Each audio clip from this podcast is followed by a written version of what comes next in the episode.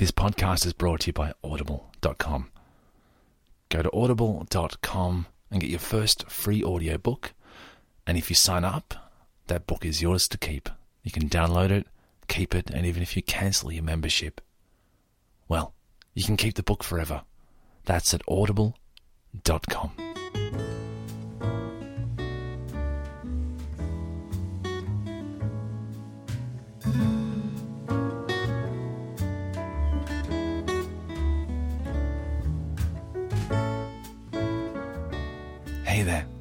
Welcome. This is episode number two of the podcast, and if you haven't listened to the first episode, these podcasts are all about you just kicking back in your comfy place and turning this on and just drifting away. I honestly don't mind if you don't hear the entire entire podcast. I actually think of it as a compliment if you've already fallen asleep right now. But think about this. You know, when you wake up in the morning and it's, you know, you want that extra 10 minutes of sleep and it's just so magical. Well, you are going to be in that exact same place for the next six, seven, eight hours.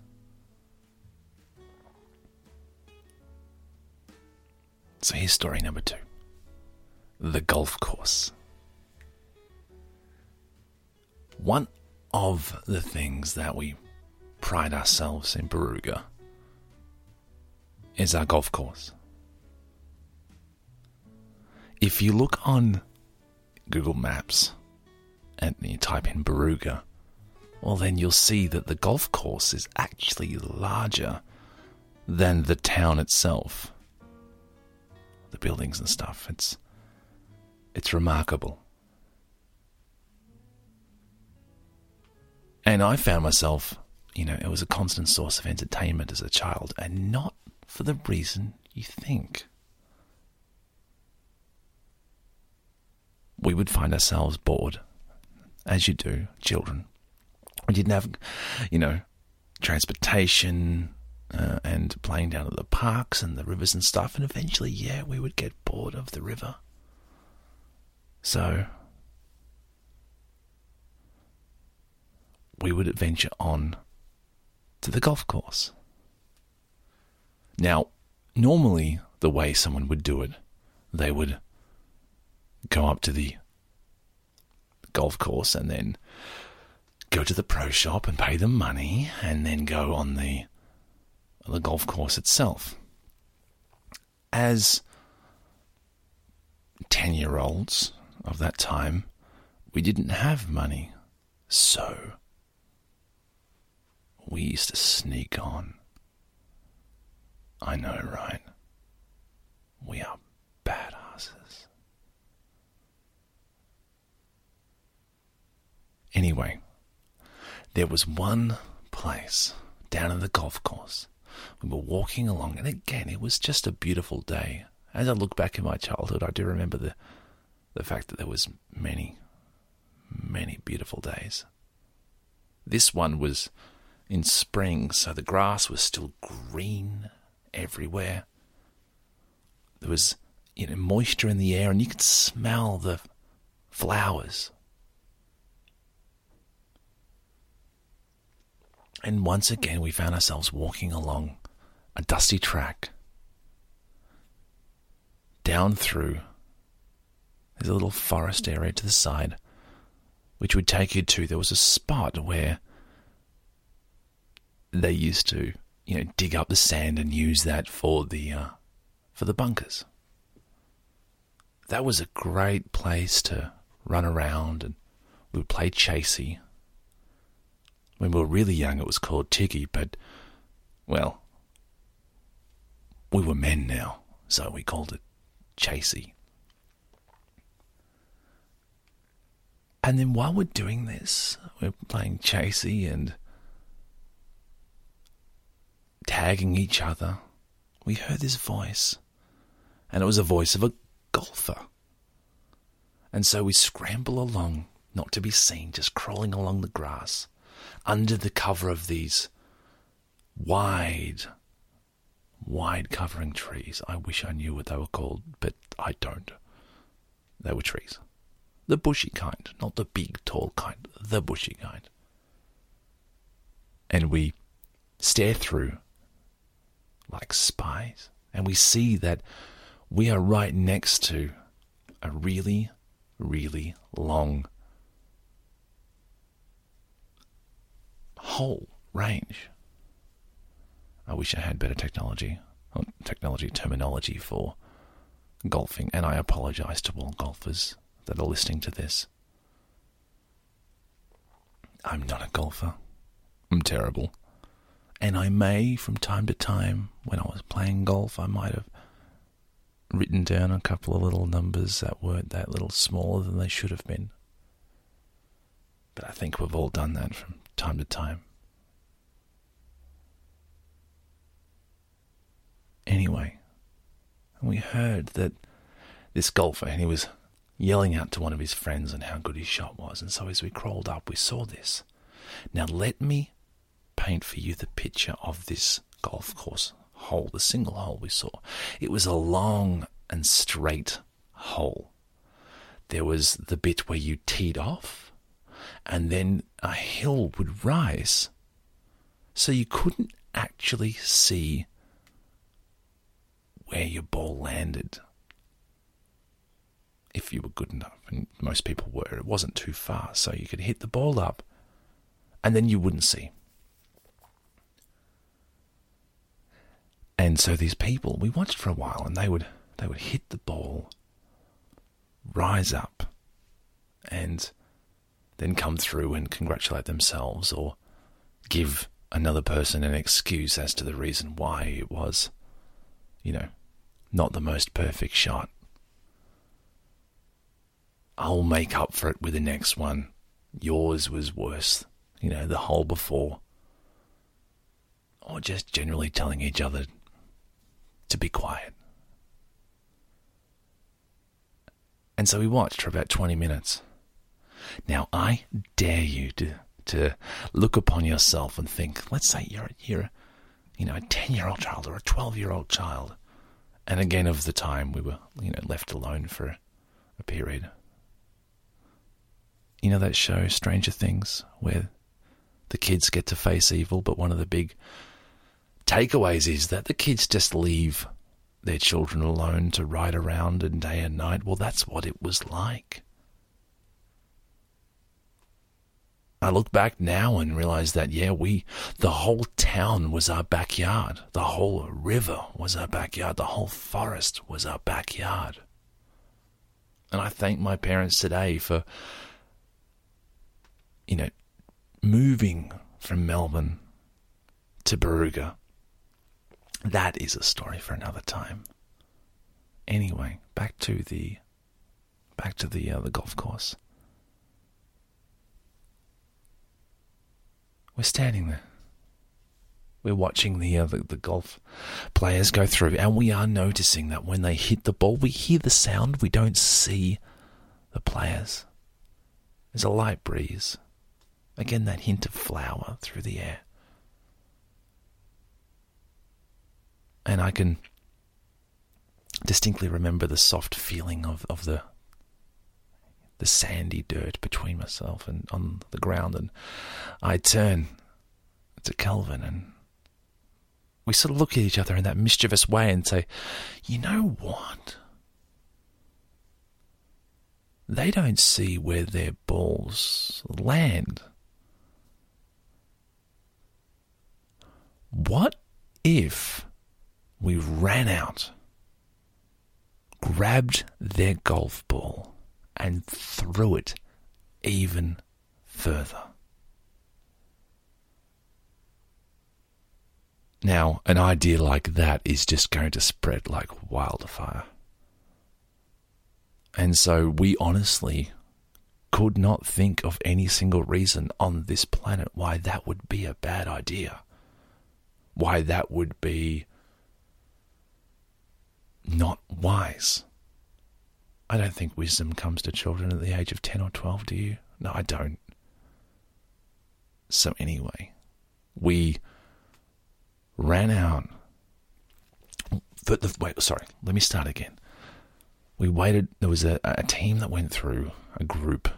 Again, I'm so sorry to people who play golf, for the proper terminology, but there was a group of four people went through. Now, as you know, what's going to happen is they'll wait for everybody to finish their shots and then they together they go through. We had to see because sometimes golfers would go through on these golf buggies and that's way too fast. We needed people that walked to give us the time to do what we needed to do. So one by one, they do their shots. And and we saw the balls land, and they were all good. We all decided which one we would run out and grab. Now here's the the additional thing. We all ran out, rose up, ran as fast as we could, and we got to all of the balls and we threw them. Except for one. So we all scrambled back under the cover of this leafy, bushy tree that I think was designed to sort of put a nice veneer on this place where they were digging up the dirt so you couldn't actually see it. And so what would happen was sorry, what happened was we, we came back and we all sat down and were puffing and we, we felt, you know, amazingly alive. And and we all you know, congratulated ourselves on how far we threw the balls in, except Kelvin says I didn't I didn't throw mine. It's still there and he pointed over to it and sure enough it was where it lay. And then we turned to him, initially thinking, okay, so why didn't you do that? And then we realized the reason why. So here's what happened. We hear the golfers and their inane chatter, and they rise up over the hill to find their, you know, the golf balls. The first one finds his right there. It's in the middle of the fairway. And by the way, I'm just going to congratulate myself for getting that terminology correct, but in the middle of the fairway. And then the other three golfers start looking for their shots. They can't find them. It's, it's nowhere.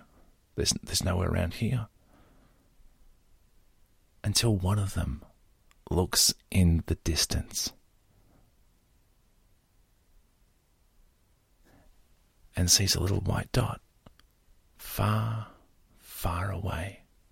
Now, Graham had an amazing arm, so he threw his and it landed on the putting area. Mine was okay. Sean's was uh, was okay as well. And so they saw one of the balls and a eureka moment. They were just screamed with adulation. Oh my God, look at my shot. Wow. Macca, have a look at this. He cried. And they walked on up. Now, the poor person to which the ball wasn't thrown, he had to resign himself to not well be near as good as these other people, and that sort of added the mystery. He didn't know what was going on.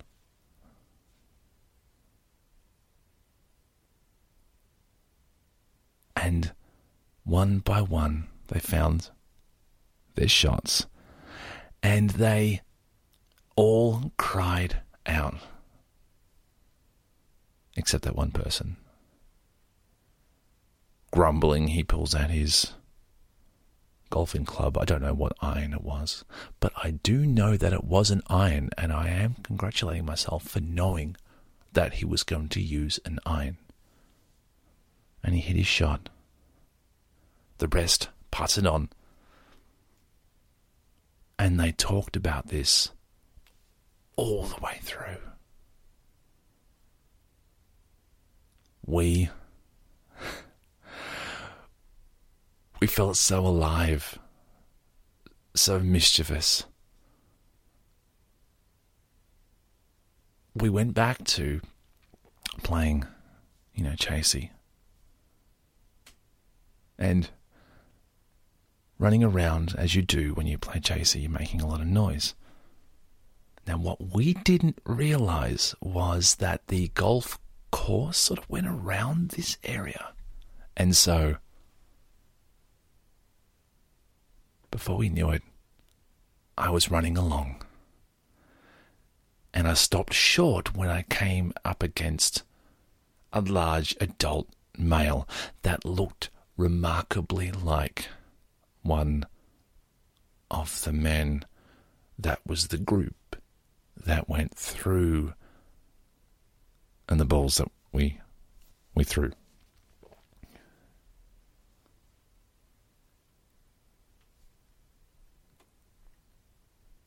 And it seems this person was able to put two and two together because very quickly, in that no fuss farming kind of voice, he said, You wouldn't believe how far we hit these balls today. And I said, Really? Yeah, we we hit these balls really, really far. Which is strange because we we already hit these balls really far, but when I think about it, it's further than anybody could hit. That includes Greg Norman, which was a big golfer at the time. I think he owns a bunch of golf courses and stuff now. One by one, all the kids, you know, turn up because they can hear this discussion, and we are just frightened little mice.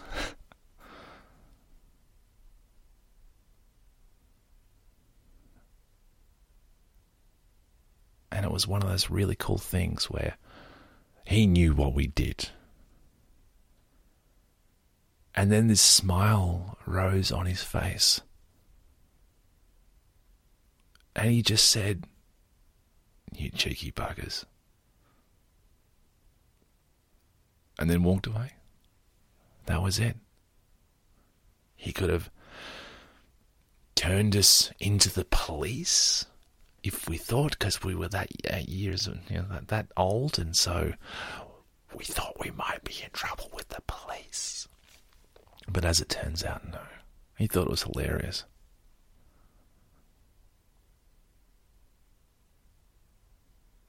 and we thought we'd gotten away with the single greatest you know mischievous event of the century and then walking back along that dusty track. A fair way away, we we happened to see a golf ball on the side of the little track. It ran alongside of the golf course, so that really wasn't anything weird. And then Kelvin picks it up, turns, and just throws that golf ball onto the golf, you know, course fairway area. And then just turns to us and says, they're going to have a hell of a time figuring out why there's an extra ball on the golf course. and then we laughed. We headed to the local fish and chip shop, which was a the thing we did whenever we finished doing something, when we would order ourselves a minimum of chips someone would have one dollar, and then we would sit around and just eat them, laugh, joke, and then try to become legends on the local arcade machine, the single arcade machine that was in the entire town. And one day I, I, I was a legend. My name was on top of the ranking system. Think the game was called 1942. But that is a story for another time.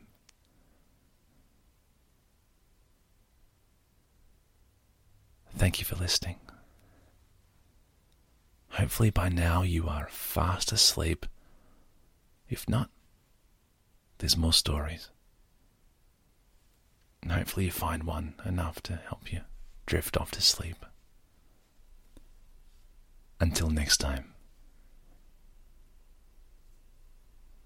good night.